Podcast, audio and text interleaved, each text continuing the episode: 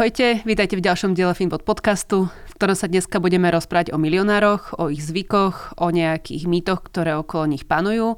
A pomôžeme si štatistikami z dvoch kníh. Jednou je The Millionaire Next Door, alebo aj v češtine vyšla táto kniha pod názvom Váš soused je milionár a druhá kniha Everyday Millionaires od Chrisa Hogena, ktorý o, taktiež spravil veľkú štúdiu na amerických milionároch a teda na základe týchto dát sa pokúsime vyvratiť niektoré tie mýty. Ktoré sú to mýty? No tak tých mýtov je pomerne veľa, že všetci máme v mysli podľa mňa taký nejaký obraz, že ako vyzerá milionár, veľký dom, drahé auto, krásne dovolenky, drahé oblečenie, hodinky, šperky a podobne. Ale tá realita je akože vo finále úplne, úplne iná.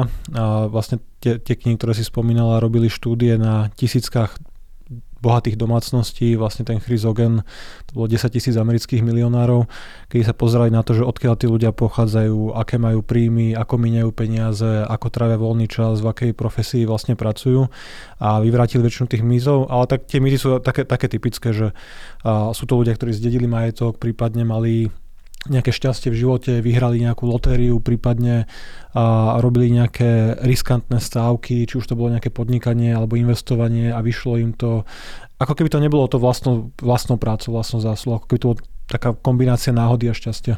Čiže to možno je také o, nejaké klamstvo alebo niečo, čo vnímame zo sociálnych sietí a možno z nejakého ano, života z ano, lebo ono osobností. je jednoduché prezentovať to, čo máš. Vo finále m, mm, všetci, ktorí vlastne, že to, čo vidíš, že vlastne sú, to sú minuté peniaze. Uh-huh. Že bohatstvo je to, čo nevidíme. Že keď sa na niekoho pozrieš na ulici, pravdepodobne denne prejdeme okolo mnohých milionárov, ani si to nemusíš všimnúť, lebo ty nevidíš, aké majú stav investičného účtu, koľko majú na účte v banke prípadne aké majú možno nehnuteľnosti, kde bývajú, čo vlastne, čo možno nejako prenajímajú.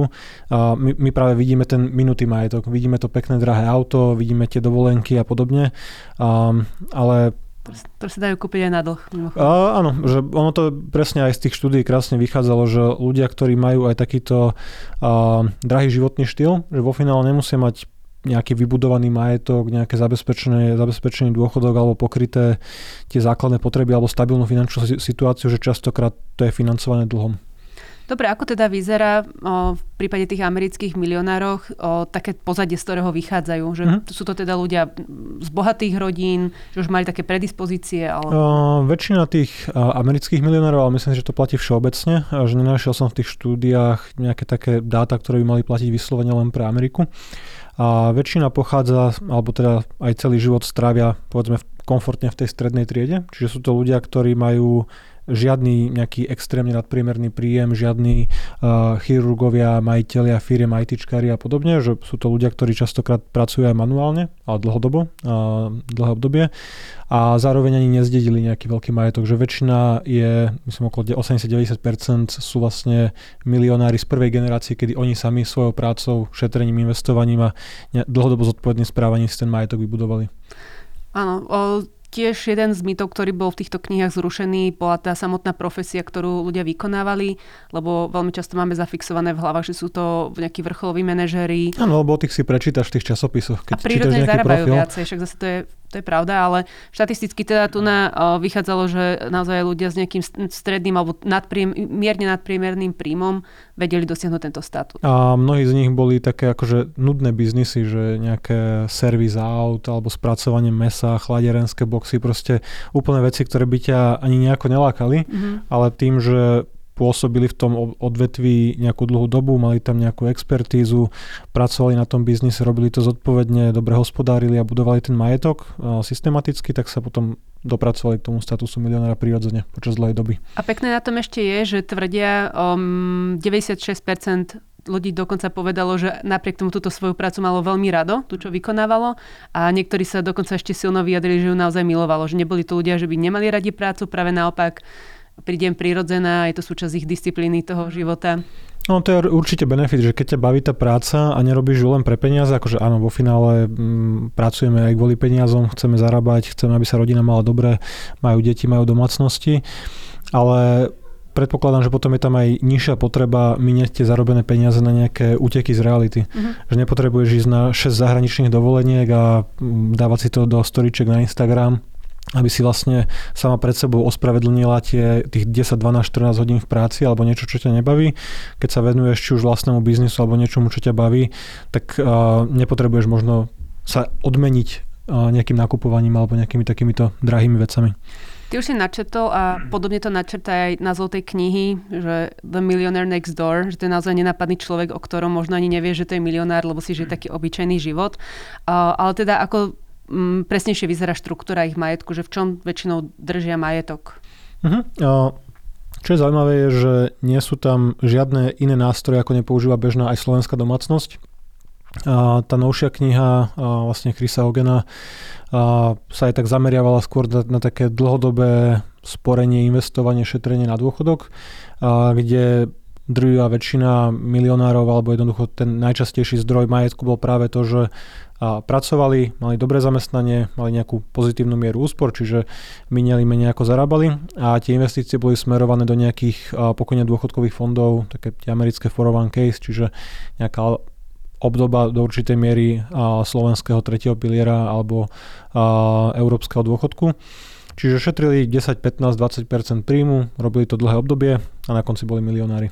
A samozrejme, akože nejaký vlastný biznis nehnuteľnosti k tým základným aktívom určite patrili. V knihách sa tiež vyskytovala informácia, že sa snažili vyhýbať nezdravým dlhom. Mm-hmm. Málo ktorí boli zadlžení mimo hypoték. Áno, to, akože to už z toho tak prirodzene vychádza, že keď pravidelne si šetrím 10, 15, 20%, tak asi nepotrebujem siahnuť na kreditnú kartu a nebudem 20% dlhom financovať nákup nového telefónu, auta alebo akejkoľvek potreby, čiže a vzhľadom na to, akú časť majetku investovali, odkladali, tak určite mali vybudované finančné rezervy, a dobrý príjem, a správali sa rozumne, väčšina z tých ľudí nevlastnila príliš veľkú drahú vlastnú nehnuteľnosť, skôr bývali tak akože skromnejšie. Aj tie auta, ktoré si kupovali typicky, neboli tie nové z nejakého showroomu, nemenili ich každé 3, 4, 5 rokov, neboli na operatívny leasing, skôr to boli nejaké kvalitné bezpečné auta strednej triedy, Toyoty, Fordy F-150 v Amerike samozrejme a, a podobne. Čo sa týka toho majetku, tak sa ešte často opakovala aj myšlienka, lebo opäť o tých bohatých ľuďoch kolujú také fámy, že sú naozaj sebeckí a všetko to robia pre seba, že sú nenažratí. Ale práve naopak v štatistikách sa tam opakovala informácia, že veľmi často mali o, potrebu zanechať alebo nejakú pomoc spoločnosti a odkazujú práve aj o prekvapivo veľké množstvo peňazí na nejakú charitu. Áno, mnohí práve prispievali na charitu alebo a, platili deťom potom nejaké vzdelanie, čiže a, to americké vysoké školstvo je pomerne nákladné a pokiaľ sa nechceš zadlžiť rádovo na desiatky až možno stovky tisíc v, niektorých prípadoch, tak tá podpora rodičov akože je v tomto akože veľmi vítaná. A áno, aj to vlastne darovanie, nejaká charita, nejaká podpora organizácií bola akože vo väčšej miere. Čo je aj celkom také pochopiteľné, keďže oni už nemajú ako za života minúte peniaze. Že keď sa niekto takto zodpovedne správa a žiješ tak 30-40 rokov, tak len len tým, že sa zrazu preklopíš do toho, že spočítaš si svoj čistý majetok a je, je milión, dva alebo tri, asi nezmeníš tie zvyky a nezačneš teraz uh, rozhadzovať peniaze, nepôjdeš si kúpiť auto za trojnásobnú cenu, nebudeš chodiť na zahraničné dovolenky, keď celý život žiješ nejaký životný štýl, ktorý ti vyhovuje. Čiže kde tie peniaze minú, keď ich nebudú rozdávať. Mm-hmm. Čo sa týka nejakých spoločných uh, charakteristik, tak bolo aj v ich vlastnostiach, alebo to, ako pozerajú na svet. Bolo tam napríklad informácia, že drvivá väčšina, to boli naozaj, že nad 90%, vyhľadávali spätnú väzbu od nejakých ľudí, že sa veľmi chceli vzdelávať, učiť, uh, vedeli si pripustiť chyby, teda hovoriť o nich, alebo teda zmeniť nejako správanie na základe tých chýb. Čiže všeobecne rozumní ľudia. Tak to by to asi malo byť, aj keď to tak akože úplne v praxi nie je. Áno, um, ale napríklad tam bolo ešte také, že môže vyzerať, že sú potom prehnaní workoholici, ale nie sú, že naozaj si dávajú aj priestor na ten čas s rodinou. O, hlavne, čo je pekné, čo mňa tak zaujalo, je, že sa nemusia opičiť po iných.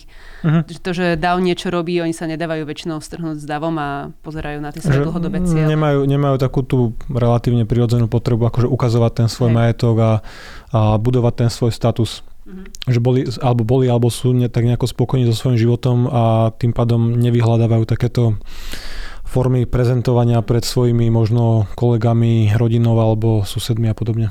Zaujímavý je aj ich pohľad na riziko, lebo nejaké rozumné riziko radi podstupujú. Také kalkulované, primerané ano. riziko. Ale naopak teda vyhýbajú sa nejakým špekuláciám a štatisticky tam bolo veľmi, veľmi malé číslo milionárov, ktorí náhodne rýchlo zbohatli nejakým spôsobom. A ešte tam bola zaujímavá vec, že napríklad čo sa týka rizika, tak radi naopak skúšajú nové veci. Tak tým, že sú podnikatelia, tak tá proaktivita sa tam tak nejako očakáva, že stále platí, že mnohí z nich, možno myslím väčšina boli zamestnanci, mm-hmm. ale keď chceš vybudovať nejaký biznis, tak nejaké rozumné kalkulované rizika podstúpiš, ale v tej časti budovania majetku nemali nejaké skratky, mm-hmm. že sa bavíme o akciách, o bežných investíciách, v dôchodkových fondoch. Dobre, potom zaujímavá vec, kde sa opäť nejako spájali tie ich podobné vlastnosti boli, čo sa týka výdavkov. Jednak mali dobrú znalosť o štruktúre svojich výdavkov. A mali extrémnu znalosť o štruktúre svojich výdavkov, že celá, alebo veľká časť knihy Millionaire Next Door je vlastne prehľad výdavkov na čokoľvek od hodiniek po oblečenie, mm-hmm. kde je pomaly prepočítavané aj cena auta na kilogram, alebo myslím také, nejako, také smiešné štatistiky, že veľmi, veľmi prísne si sledovali svoje výdavky a finančnú situáciu, čiže v tomto mali dokonalý prehľad. Nejakú približnú predstavu o milionároch už máme a teraz o, ešte taká zaujímavá informácia, že koľko im trvalo vybudovať takýto majetok. To je tá menej atraktívna časť, lebo všetci chceme byť mladí a bohatí, že nikto nechce byť milionár v 70 aj keď to je oveľa dosiahnutelnejšie. Keď sa pozrieme celkovo, že um, na nejaké také vekové rozdelenie tých milionárov, že v akom veku sa im podarilo dosiahnuť ten status milionára, tak iba jeden zo 100, čiže cirka 1% dosiahlo túto úroveň majetku, čistého majetku a, do veku 40 rokov. Mm-hmm. Čiže je skôr výnimka vidieť 40 ktorý má miliónový majetok, lebo typicky to práve tou, tým prístupom k financiám, tým šetrením, tým dlhodobým investovaním keď to zložené úročenie potrebuje čas na to, aby sa prejavilo na tom, že tam mesačne investuješ nejaké stovky alebo nižšie tisícky dolárov, Takže väčšina, väčšine trvalo dosiahnuť ten milionársky status až 32 rokov. Uh-huh. Takže keď začneš pracovať povedzme v nejakej 25 po skončení školy, tak môžeme po- počítať, že niekde okolo 70 65 70 podľa, podľa príjmu. Keď sme sa pozreli na slovenské pomery a trošku si snažili preložiť tých milión amerických dolárov na, na, na eura a na slovenské pomery, koľko si myslíš, že je taký ekvivalent? Uh, to je celkom dobre zohľadniť, že mnoho týchto knížiek je orientovaných práve na amerického spotrebiteľa. Ako najväčšiu, najbohatšiu spoločnosť je to pomerne akože, či, a, zaujímavý segment z pohľadu akože autorov. A ten milión dolárov v Amerike samozrejme znamená iné ako milión dolárov alebo eur. Ten kurz nie je zase taký úplne a, rozdielný aktuálne. Ale pozrime sa na to, že koľko zarába priemerný Američan a koľko násobok jeho nejakého ročného príjmu to je že ten priemer je Američan, keď som si pozeral také aktuálne štatistiky, tak priemer je niekde okolo 59-60 tisíc dolárov, že zarába ročne. A me- medián, kedy vlastne polovica zarába viacej, polovica menej, je niekde okolo 70-71 tisíc. Čiže ale akože ročné, ročnej celkovej kompenzácie. Čiže bavíme sa v zásade o nejakom 14 až 17 násobku ročného platu, čo predstavuje ten vysnívaný 1 milión dolárov. Na Slovensku celkovo alebo v Európe tie platy sú nižšie, samozrejme aj nejaké iné výdavky na zdravotníctvo a podobne sú nižšie ako v Spojených štátoch. Ale keď sa bavíme o 14 až 17 násobku ročného platu, povedzme, zoberme ten 17 násobok, a na Slovensku priemerná hrubá mzda v druhom štvrť roku bola nejakých 1419 eur. Dáme si to krát 12, krát 17 a tak to vychádza nejakých 289 tisíc eur. Čiže áno, neznie to tak uh, úžasne, že som milionár, mám 290 tisíc eur na účte, ale ten pomer je tam približne zachovaný, ten, ten celkový majetok krát 17. Dobre, a to teraz, teraz sme sa pozreli rozdiel medzi Američanmi a Slovakmi, ale my sme sa rozprávali aj o tom, že stačí sa pozrieť aj iba na Ameriku, čo sa týka času, že keď vznikla hlavne tá prvá kniha, bola napísaná. No, to bol 96. Mm-hmm ja, že vtedy ten milión znamenal viacej ako dneska, že mno, mnohé tieto knihy akože neberú do úvahy infláciu, lebo nenapíšeš knižku, že ako byť dvojmilionárom, že to ti trošku pokazí PR a nikto to nebude na Google vyhľadávať, čiže vždy hovoríme o tých milionároch, ale keď sme sa pozerali na to, že aká bola vlastne inflácia od toho 96. do aktuálne august 2023 v Spojených štátoch, tak ten 1 milión v tom čase vydania tej prvej knižky, Millionaire Next Door, by dneska bolo 1,96 milióna. Čiže bavíme sa o tom, že 2 milióny sú také ako milión pred necelými 30 rokmi. Hej. A s tým samozrejme potom aj súvisí a, rastúci počet milionárov a, v americkej spoločnosti, alebo celkovo akože rastúci majetok, lebo na dostatočne dlhom horizonte inflácia z nás spraví milionárov všetkých a samozrejme my chceme mať viacej peňazí voči, voči ostatným, voči nejakej peer grupe a voči celkovej spoločnosti v danej krajine.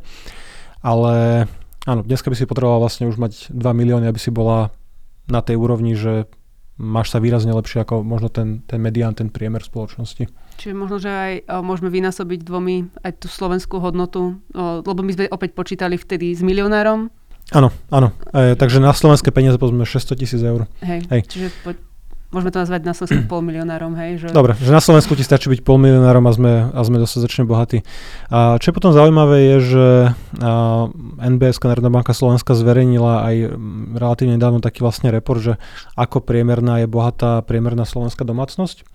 A mám tu takú vlastne t- takú tabulku, môžeme potom aj nazdieľať, a kedy vlastne to vychádza, že priemerná bratislavská domácnosť má čistý majetok, čiže celkový majetok minus všetky dlhy, čiže nehnuteľnosť minus hypotéka, iba ten rozdiel samozrejme počítame, niekde na úrovni okolo 135 tisíc eur.